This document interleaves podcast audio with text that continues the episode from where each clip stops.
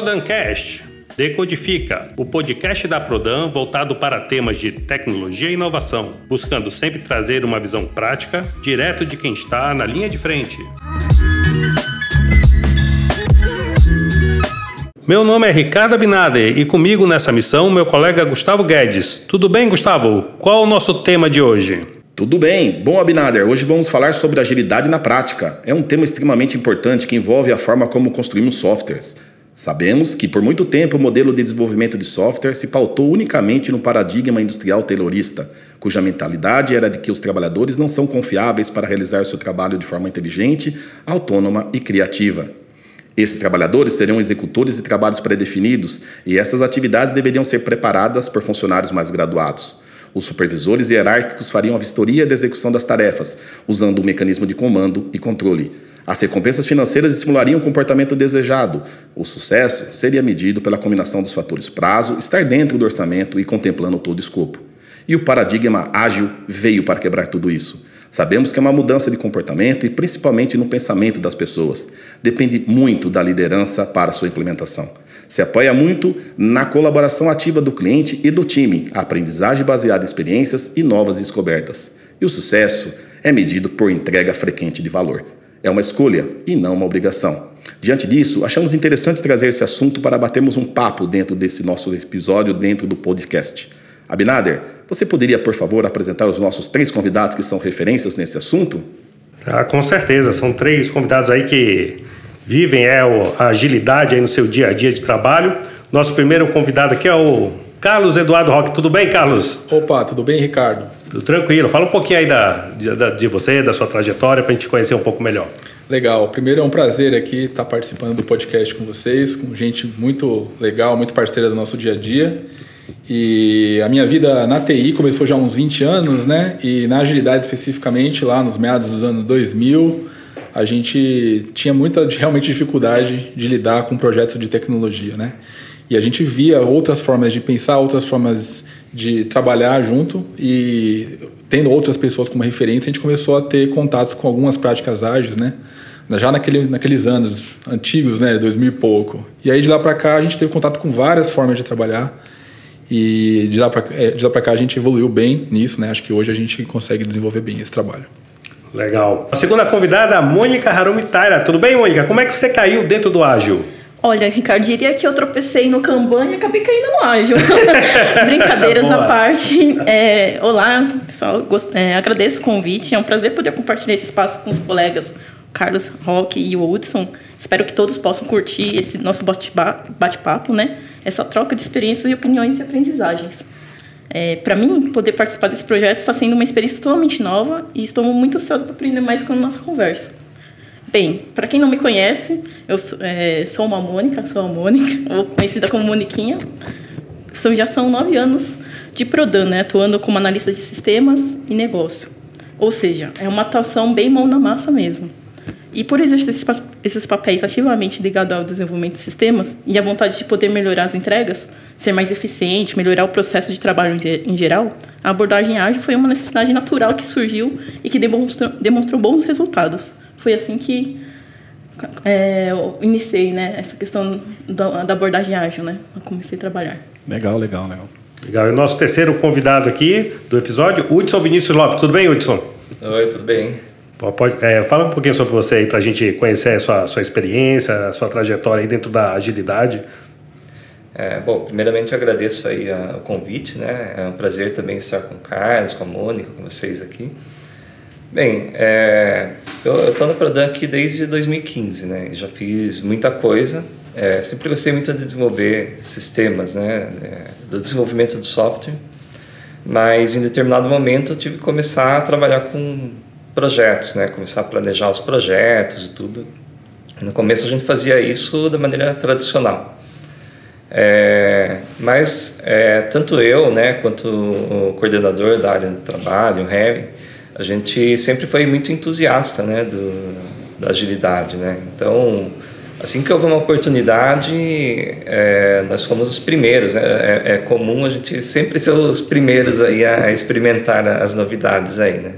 Então, mal tinha saído a metodologia da Prodan, a gente já estava experimentando, porque a gente não via a hora, na verdade, de começar a fazer projetos ágeis. E desde então, a gente todo o nosso projeto é ágil, né? E isso é, a gente vem melhorando aos poucos, né? Então, o começo foi difícil, mas hoje a gente chega num nível de maturidade muito legal, assim, né? Bom, gente, vamos começar com, com, com o nosso tema aqui, começar nossas, nossas perguntas, nosso bate-papo com os nossos três convidados. É, para falar um pouquinho, né, antes de falar do, do, do, do, do ágil na prática, né, do Scrum, né, basicamente, acho interessante a gente mencionar um pouquinho como que surgiu né, essa questão do pensamento ágil. Né? 17 pessoas se reuniram lá em fevereiro de 2001, né, todos com uma, um mesmo propósito, faziam né, um desenvolvimento de software, né, questionavam o modelo tradicional de software e fizeram um grito de guerra que foi o Manifesto Ágil. Né? E a gente sabe que o ágil tem quatro valores lá dentro. Né? Essa questão, por exemplo, de indivíduos, interações mais importantes que processos e ferramentas. O segundo, software em funcionamento mais do que documentação abrangente. É, o terceiro, responder à mudança do que seguir um plano. E o quarto, que é a colaboração com o cliente mais que negociar contratos. Né? Eu queria saber de vocês um pouquinho, do ponto de vista de vocês, né? Qual que é o valor mais importante? Né? O que, que vocês é, gostariam de destacar? Bom, primeiramente, é, os quatro valores se complementam, né? Então, eles meio que... Um, um é básico para o outro, né? Mas se eu tivesse que escolher um, eu diria, no nosso contexto principalmente aqui, que é a questão dos indivíduos e interações serem mais importantes do que processos e ferramentas, né? Na prática, a gente percebe que as interações entre as pessoas e a, a postura dos indivíduos é o que faz a diferença nos projetos. Então, o grande desafio nosso na, na, agilidade é colocar as pessoas no jogo e fazer com que elas se sintam parte de um todo. Então, esse valor para mim é a base, é a base dos demais, né? Mas obviamente os outros também são tão importantes quanto, né? E fazem com que a gente chegue sempre no objetivo, né? Mas eu acho que o foco de times, de maneira geral, são as pessoas que realizam o, tra o trabalho. Né? Legal, eu acho que assim a questão dos times ágeis, né, realmente é dar, uma, dar um valor mais para coletivo, né? Exatamente. Colaboração. E você, Mônica, o que, que você poderia destacar? Desses valores aqui? O que, que você que te chama mais atenção quando você vai trabalhar com ágil com os times? Uhum. Não diria que o preferido, seria o preferido, porque eu acho que os quatro valores têm o mesmo grau de importância né? também. Mas o valor que mais se destaca para mim é o valor que eu mais preciso recorrer no dia a dia, que seria o responder a mudanças mais que seguir um plano. Né? Bem, aí vocês podem virar para mim e falar, Mônica, então fazer ou ter um plano é desnecessário. É, não precisa fazer o plano. Falei, não, não quero dizer isso, né? Que fazer um plano é errado, desnecessário. Não é isso. Para explicar melhor a ideia, sempre gosto de citar o meu grande mestre, Gustavo Cerbasi, que é um educador financeiro e escritor, que diz: planos não são feitos para dar certo. Planos são feitos para nos guiar em direção ao nosso objetivo e para serem melhorados conforme a evolução do nosso conhecimento. Ou seja, planos não devem ser um trilho, mas sim uma trilha cheia de possibilidades. O plano é, ele pode ser sim um, um caminho, mas ele ele está suscetível a mudanças e é muito que o ágil prega, né? Por isso que eu quis citar o Gustavo, apesar de ele ter uma ele, ele é um outro contexto, que é o contexto de educação financeira, mas acho que vale muito para o nosso no nosso contexto de abordagem ágil, né? Quando eu vi pela primeira vez é, estudando educação financeira, me marcou muito porque eu não tinha essa visão. Para mim, a gente fazia um plano, tinha que seguir aquele plano, tudo que é fora a gente estaria desvirtuando, digamos assim, né? E acho que podemos pensar assim também para o ágil, responder a mudanças mais com planos. Fazemos um plano com o conhecimento e experiência que temos hoje. Um tempo depois, com o evoluir do nosso conhecimento, junto com os riscos, obstáculos, oportunidades e atalhos que aparecem, temos que ser flexíveis e responder às mudanças. Seja uma visão de projeto ou relação de é, em relação aos requisitos do cliente. É, software e sistemas são produtos altamente suscetíveis à mudança, né? Então, ao longo do tempo, à medida que os requisitos e necessidades dos usuários evoluem, os planos podem sim mudarem para mudam para melhor, né? Inclusive, né? Uma abordagem ágil reconhece essa natureza evolutiva do software e permite adaptações contínuas. Essa é a minha visão. É, legal, Mônica, porque você fez um comparativo né, do, do ágil com a vida financeira, da questão de seguir um plano, né? O, o, Carlos fez uma, uma, um olhar do coletivo. E você, Hudson, vai com os dois ou vai escolher um valor diferente? É, então, eu fui o último, acabei ficando com o que sobrou. Eu tenho que escolher um, um que sobrou? Não, eu vou escolher os dois também porque é, o que eu iria fazer, falar a princípio era realmente de pessoas, né, é, indivíduos interações mais do que processos e ferramentas, porque é, tudo é sobre a maneira como as pessoas trabalham, né? Então, pode ter ferramenta, pode ser o que for. O, o que importa lá no final do projeto é as pessoas é, colaborando e conseguindo interagir. Mas também é importante a resiliência, né? Que é, toca um pouco no, no ponto que a, que a Mônica falou. Então, eles conseguirem se adaptar, enfim, né? É, no fim, todos eles são importantes, acabam se complementando. É, gostaria de perguntar aí pro, pro Hudson, né? A agilidade ela preconiza essa questão do, de times autogerenciáveis, né? profissionais multifuncionais, uma vez que o, as atividades ali presentes no, no, no, dia a dia ali da agilidade, ela é, prevê uma série de, de, de, técnicas né? e de conhecimentos uh, diferentes. Eu gostaria de saber, Hudson, qual a importância você vê de ter é, pessoas, né, ter um time multidisciplinar uh, dentro do, do seu dia a dia na aplicação da metodologia ágil? Bom, primeiro que ajuda na autonomia da própria equipe, né? Então, uma vez que tenha pessoas que saibam fazer é, as diferentes coisas que são necessárias para fazer no decorrer do projeto, você ganha autonomia. Então, a equipe vai depender menos de outras pessoas. É, mas digamos que você tivesse no, no mesmo time é, pessoas que conhecem várias, é, uma de cada disciplina, é, e ainda assim você tem um sujeito ali que, que tem essa questão da multidisciplinaridade, ou seja, ele conhece o que a outra pessoa faz também, né?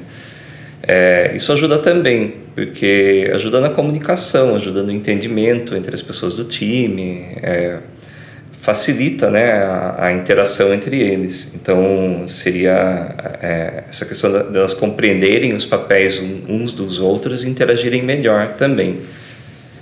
E eu acredito que ajuda também as pessoas a terem uma visão mais abrangente, porque uma vez que elas saem é, apenas do, de um âmbito de uma de, determinada disciplina, elas conseguem ver, por exemplo, o backlog do sprint de uma maneira mais abrangente, sabendo quais são as necessidades, as prioridades, o que está crítico ali para poder ajudar melhor né, nos objetivos do, do sprint. Eu destacaria esses três a princípio. Não, legal. É, é, até na sua, na sua fala, Wilson, a gente percebe que a questão da colaboração ela é muito importante nesse contexto né, do, dentro do, do ágil. Né?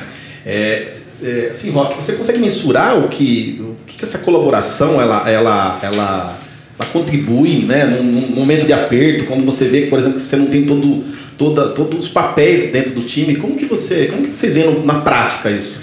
É, o, a gente enfrenta desafios dessa natureza o tempo todo, né?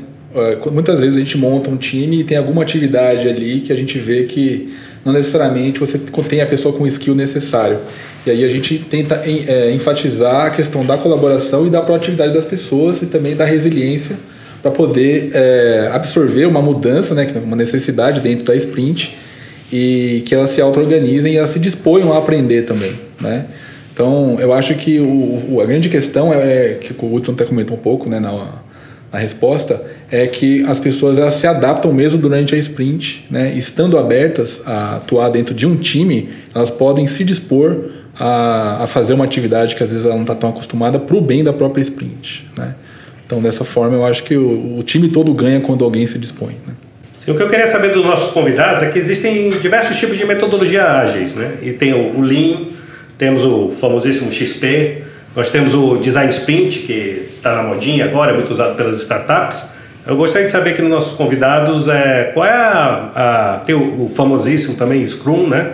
Qual é a metodologia que vocês usam? Se é alguma dessas, se por alguma peculiaridade do local do trabalho de vocês, vocês uh, se inspiram em uma delas, né, e faz algum, algumas customizações, né?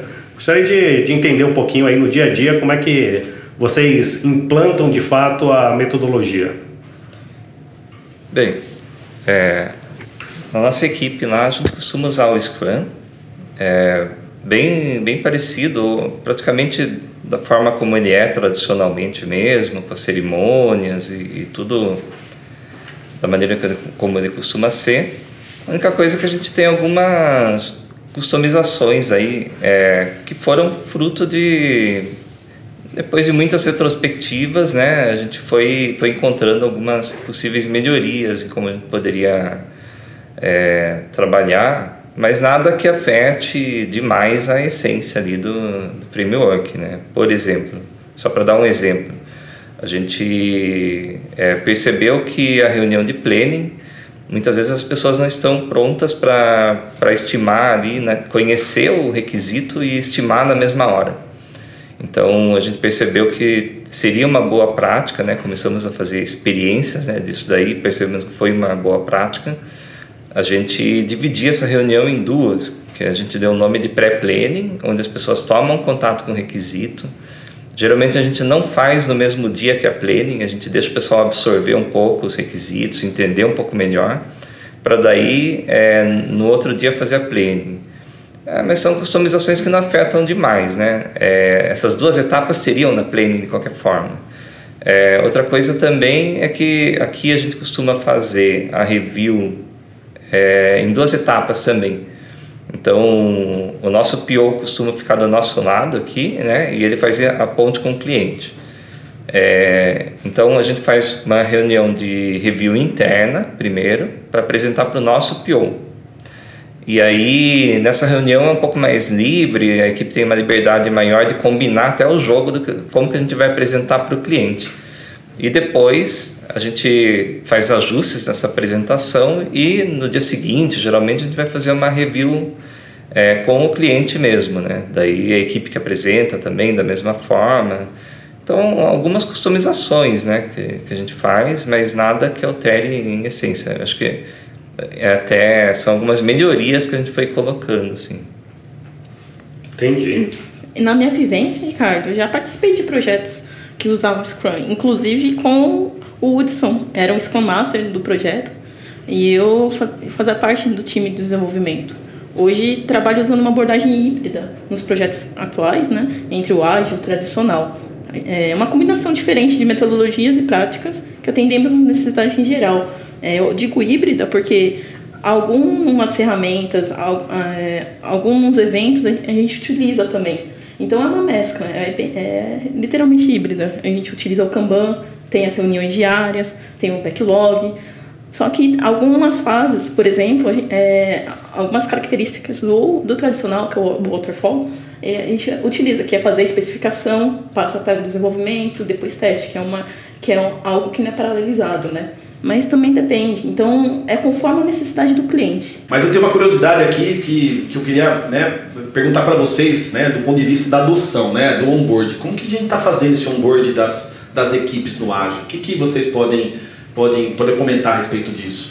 Essa é uma boa pergunta, né? Porque principalmente quando a gente é, fala de empresas que historicamente vêm de uma tradição é, mais sequencial, né? É, acaba que colocar pessoas no contexto da agilidade passa por uma curva de aprendizado de adaptação, né, não só de conhecimento teórico, mas de, também de postura das pessoas, como é que elas devem se comportar dentro da, da questão da agilidade. Né? Então não basta você explicar para a pessoa o que, que é o Scrum, o que, que é o Kanban, sendo que ela não se apodera do espírito da agilidade, né? Então tem que ter algumas posturas que as pessoas têm que ter. Então para isso, normalmente a gente tem que fazer, a gente brinca que é um banho de loja, né? Então a gente traz as pessoas, traz o time inteiro, apresenta o sentido da agilidade, quais são os valores, do porquê que a gente está tentando mudar a forma de trabalhar e tenta ficar sempre disponível para que elas fiquem confortáveis, né, para perguntar ou para adaptar. E aí, com o tempo, a gente apoia né, as, as, as cerimônias, as reuniões e tudo que a gente precisa fazer, deixando o máximo possível as pessoas confortáveis, né? Então, essa transição de trazer as pessoas de um método mais tradicional para o ágil é um desafio, porque que depende muito de cada time, mas a gente percebe que é uma oportunidade também, porque as pessoas, quando começam a trabalhar dessa forma, elas meio que se apaixonam pela forma de trabalhar. Então, isso é muito legal. É que, na teoria, assim, a gente consegue ver com muita clareza aí a diferença no, na frieza dos papéis, né? Do ágil para o tradicional. É que na, no dia a dia da sensação da equipe, qual é a diferença que você tem visto aí? Né? de, de, de retorno da equipe ou, ou seu próprio aí, entre como era no tradicional e como a coisa virou, né? Que você teve que virar toda a sua equipe aí para a metodologia ágil. O que, que você sentiu aí de, de diferenças, de ganhos, né? Eu acho que o grande ganho que a gente pode perceber é que as pessoas elas não esperam pelas outras pessoas para fazer o que tem que fazer. No método mais tradicional e cascateado, né? Mais waterfall, a gente percebe que as, as áreas se esperam mutuamente e isso gera um overhead aí, às vezes, né, um tempo a mais, que na agilidade isso não acontece.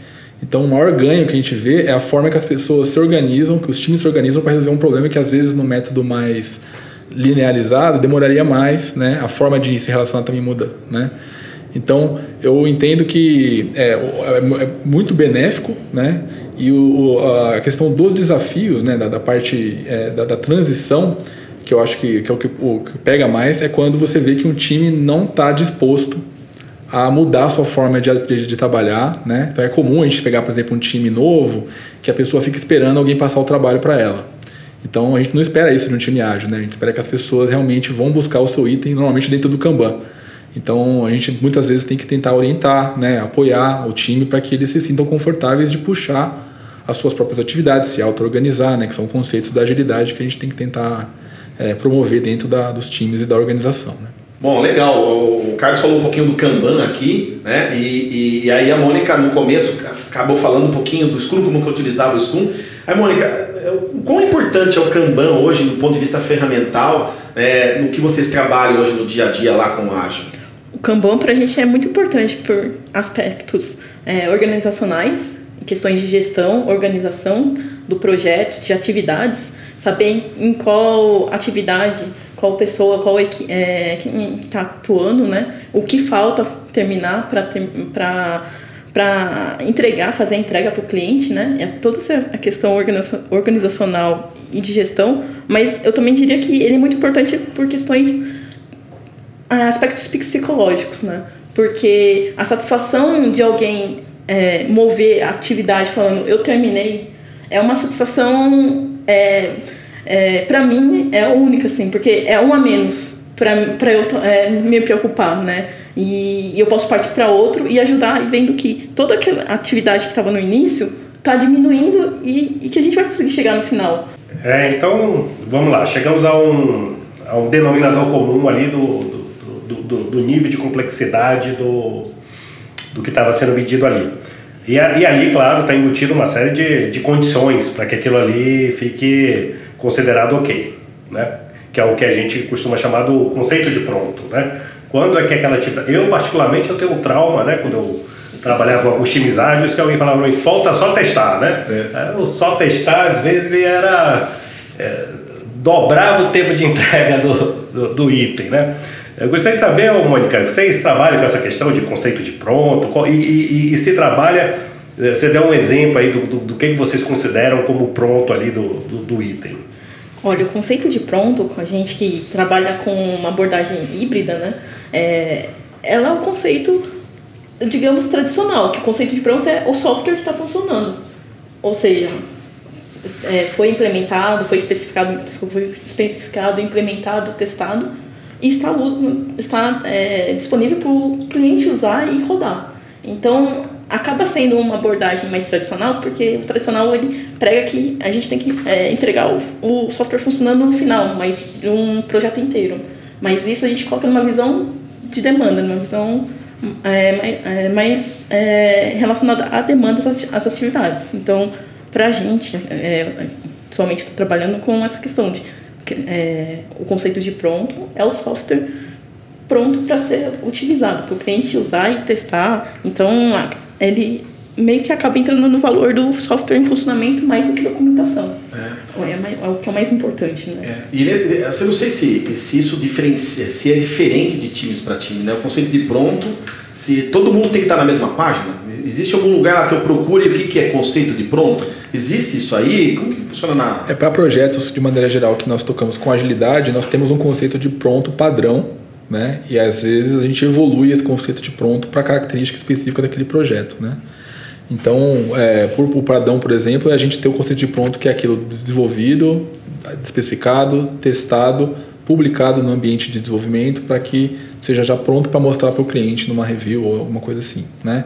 Em alguns projetos o conceito de pronto é estar tá em produção, Né? Então isso a gente combina normalmente com o PO e com o time, né? Qual vai ser o conceito de pronto que aquele projeto vai ter. Aqui termina a primeira parte desse episódio de agilidade na prática. Fiquem atentos para a segunda parte, que será lançada em breve. E este foi mais um Prodancast. Não se esqueça de curtir e compartilhar.